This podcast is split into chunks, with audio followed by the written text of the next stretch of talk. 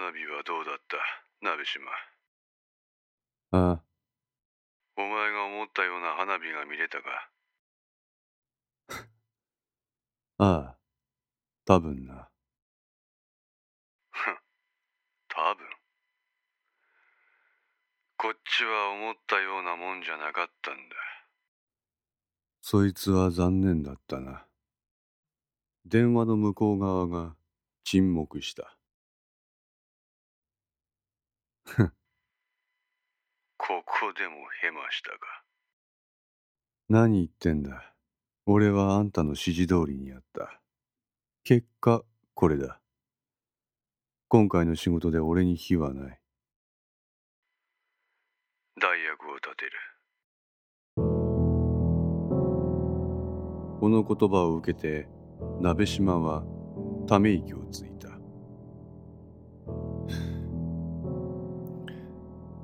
じゃあ、これでおさらばだな。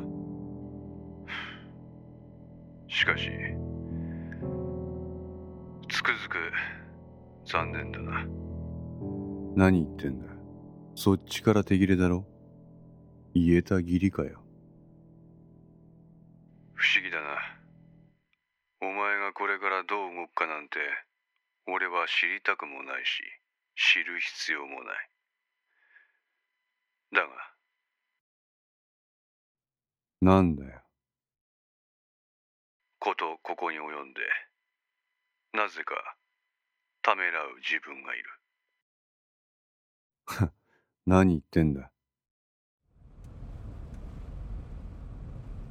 ハンドルを握る鍋島は失笑した。そんなセンチなこと言ってもあんた一人の意志でどうこうなる話じゃないだろまあなう。まあ、あんたには散々世話になった。下妻さん、あんただけには最後に礼を言わないとな。礼？ああ人間苦境に立った時結局は金なんだその金を融通してくれたのはどういう理由があれあんただ友情とか絆とか連帯とかつながりとか人は口々にこう言う。その関係性は何者にも代え難い尊いものだ。金に換えられるもんじゃないとな。しかしどうだろう。人間は生まれながらにそんなに善良な生き物だろうか。どうかな。いや違う。人間なんて生き物はそんな高尚なもんじゃない当時俺はとにかく金が欲しかった。母親が故郷に帰ってからというもの俺はじいさんとばあさんもろともここ日本に取り残された。じいさんもばあさんも金がない。俺はまだ未成年の坊やだ。そんな中で必要なものは1にも2にも金だ。何とかして食ってかないといけない。この状況下で友情なんて何の役にも立たない。過去の絆なんてもんはこの日本において単なる障害でしかない。連帯しようにも持たざる者同士が連帯して生活が改善するはずもない。そこで生まれるつながりなんてもんはクソだ。金が必要だったんだ。それが唯一の俺らに対する救済の方法だった。俺はとにかく金が欲しかった。それを用立ててくれたのは高校時代のあいつらじゃない。あんただ。そうか。ああそうだ。金は世の中の大体の問題を解決してくれる。俺が北高で勉強して剣道で高校総体で優勝できたのも別にあいつらの存在があったからじゃないあんたからの金の融通で金に困ることが一応なくなったからそっちに力を向けることができた。今度はお前がいつになく雄弁だな。生まれ育った環境が違えど自分らと同じ日本人だからできるだけ支える。なんて甘美な言葉をあいつらは投げかけるが、それは俺には全く響かなかった。むしろそんな言葉を何の抵抗もなく言える人間の背景には、自分は金は出したくありませんっていうのが透けてみる。金は出さないが、口は出す。まったく、迷惑千番だったよ。俺はここにあいつらとの決定的な壁を感じただが意識はいじめに遭うお前を身を挺してかばったと聞く。それも要はあいつが金を俺に払いたくなかっただけのこと。そんなもんだろうか。そんなもんさ。口だけだよ。俺は別にいじめなんかは何とも言ってない。そんなもんだと思ってた。どこに行っても、そうだったからな。もしもあいつが本当に俺のことを思ってるとしたら、金銭の提供という物理的救済の方法も取って叱るべきだと思わないか？まあ。俺は一応あんたには世話になったと思っている。だから、あんたの指示は一通り聞いてきた。革命ってもんはうさんくさいもんだとしか思ってないにもかかわらず、あんたの言う通り軍事関係の知識を習得し、叱るべく時に少しでも力になろうとしてきた。そうだったな。あのクソみたいな高校を卒業して何年か経った時、どこでどう歯車が狂ったのか、村上が人友会と接点を持ち俺に接してきた。俺は金こそが全て。残留孤児の経済的支援だけが問題の解決につながるとあいつに説いた。しかしあいつはこの後に及んで友情とか絆っていう俺が最も意味嫌うものを持って経済的自立を支援する枠組みを作りたいとかバカなこと言ってきやがった。あくまでも自分の力で立ち上がる、その手伝いをする枠組みを政治家になって作り上げたいとかな。それは俺も一つ手に聞いたことがある。だからそうじゃねえんだよ現実見てみろよ。スタートからハンで背負ってる奴らに何期待してんだってんだ。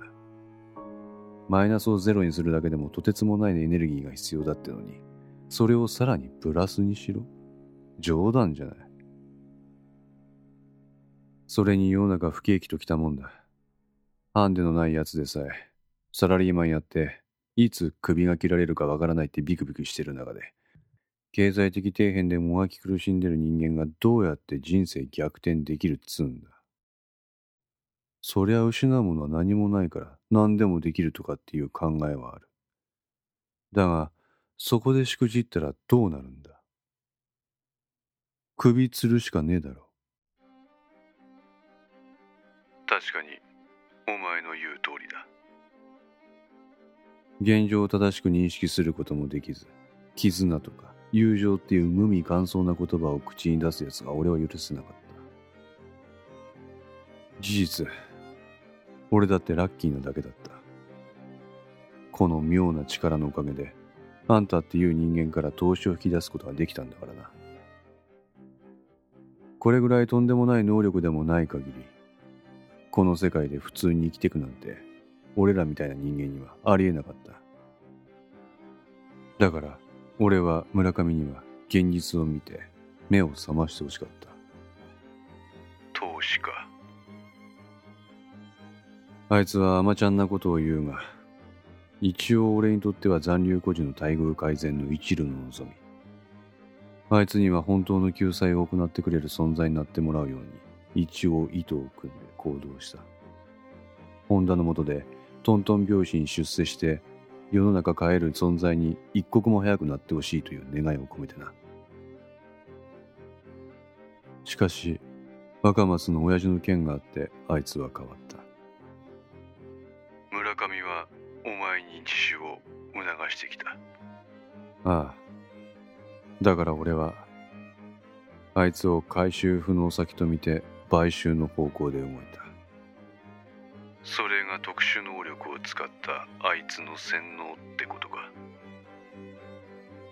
内灘海岸に車を止めた鍋島はニット帽を脱ぎ頭に浮かぶ汗を拭った。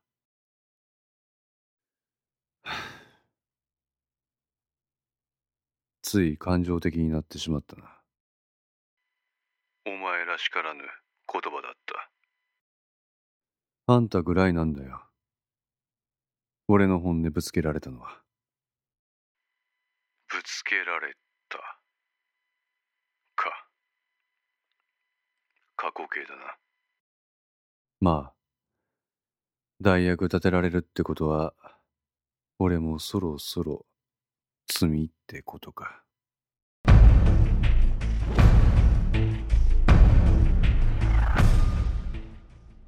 下妻は何も言わない。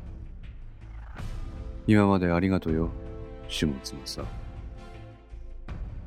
鍋島。じゃあな。そう言って鍋島は電話を切った。さてと。ニット帽をかぶり直した鍋島はタブレット端末を起動した佐竹と赤松は野宿山の墓地で警察と接触。警察は俺の動向を伺っている。タブレットには店で勤務する久美子の姿が映し出されていた。さてあいつらはどう来るか。古田も動いていることだしな。こちらから動くのもいいができればあっちから動く方が面白い。あいつらがどう考えどういう手を打ってくるか試すか。彼は映し出される久美子の姿を見ながら自身の爪を噛み始めた。そうだ。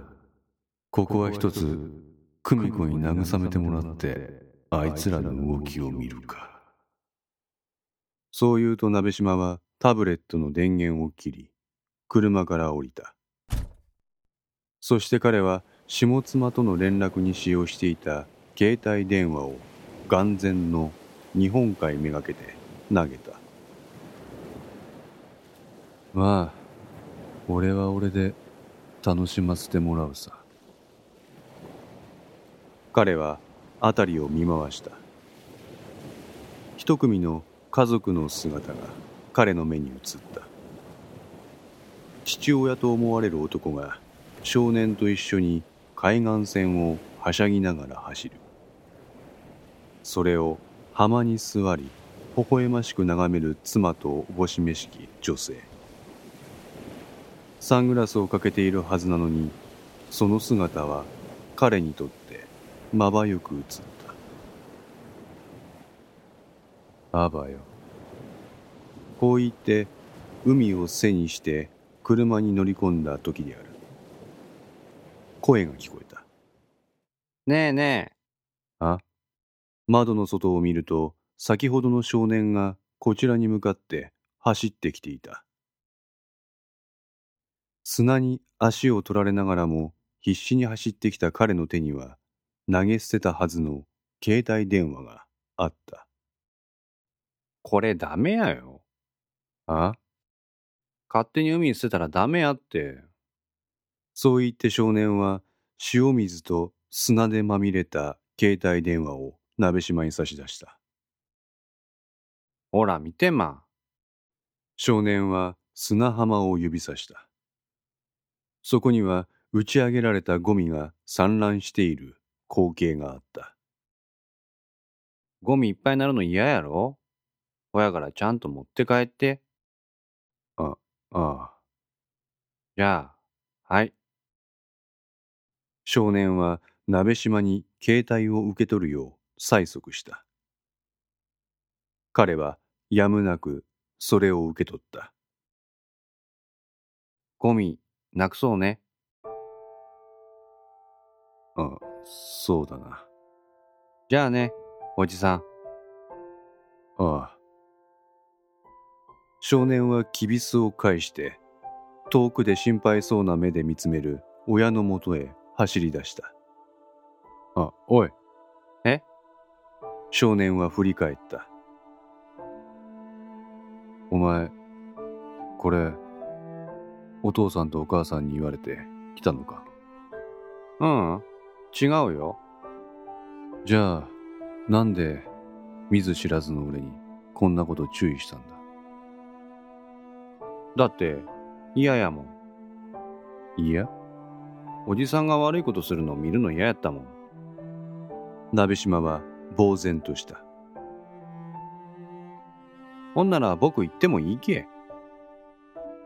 ちょっと待て。車の後部座席をまさぐった鍋島は紙袋を取り出しその場にかがみ込んで少年と目線を合わせた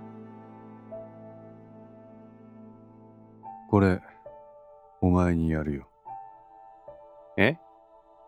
いいか？中は開くなよ。黙ってそのままお父さんとお母さんに渡すんだ。でも知らん人から物もらったらダメやって言われとるんや。んこの少年の言葉に鍋島は口元を緩めたこれは物じゃない。投資っていうもんだ。だから大丈夫だ。本当？ああ本当だ。それにあそこにお父さんもお母さんもいるだろう。あの二人は俺を見てんだ。俺は知らない人じゃない。でもいいから少年はうなずいた。鍋島は少年の小さな頭を乱暴に撫で車に乗り込んだ。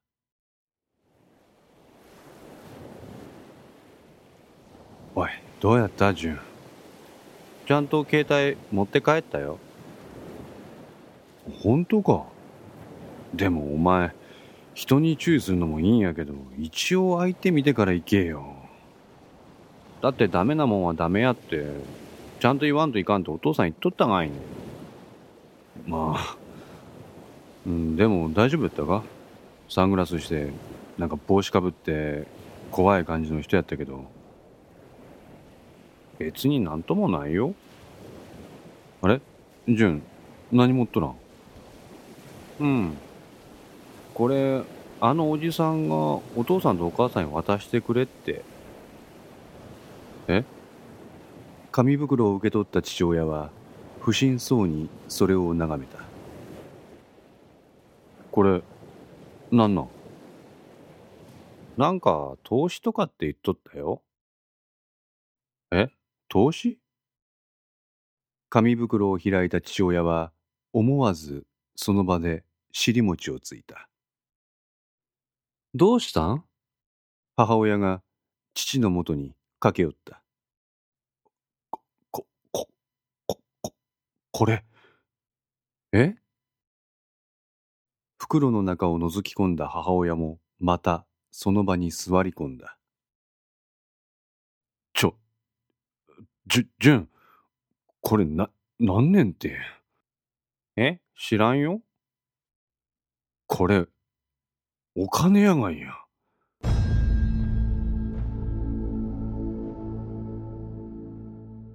5つの札束が入った紙袋を抱え震えながら顔を上げた父親は鍋島の姿を探した。しかし彼の車はこの場からすでに消えていた。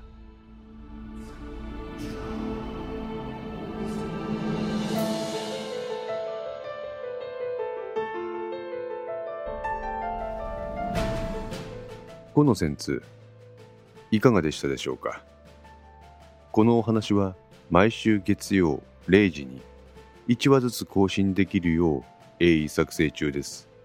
ご意見やご感想がありましたらウェブサイトのコメント欄かお問い合わせお便りコーナーからお寄せください。皆様の声は私にとって非常に励みになりますのでぜひともよろしくお願いいたします。お寄せいただいた声には実質ですが何かしらの返信をさせていただきます。特にお問い合わせお便りのところからお寄せいただいた感想などはポッドキャストの中でも紹介させていただきます。また iTunes Music Store の中のレビューも頂戴できれば嬉しいです。それでは皆さんまた来週。ごきげんよう。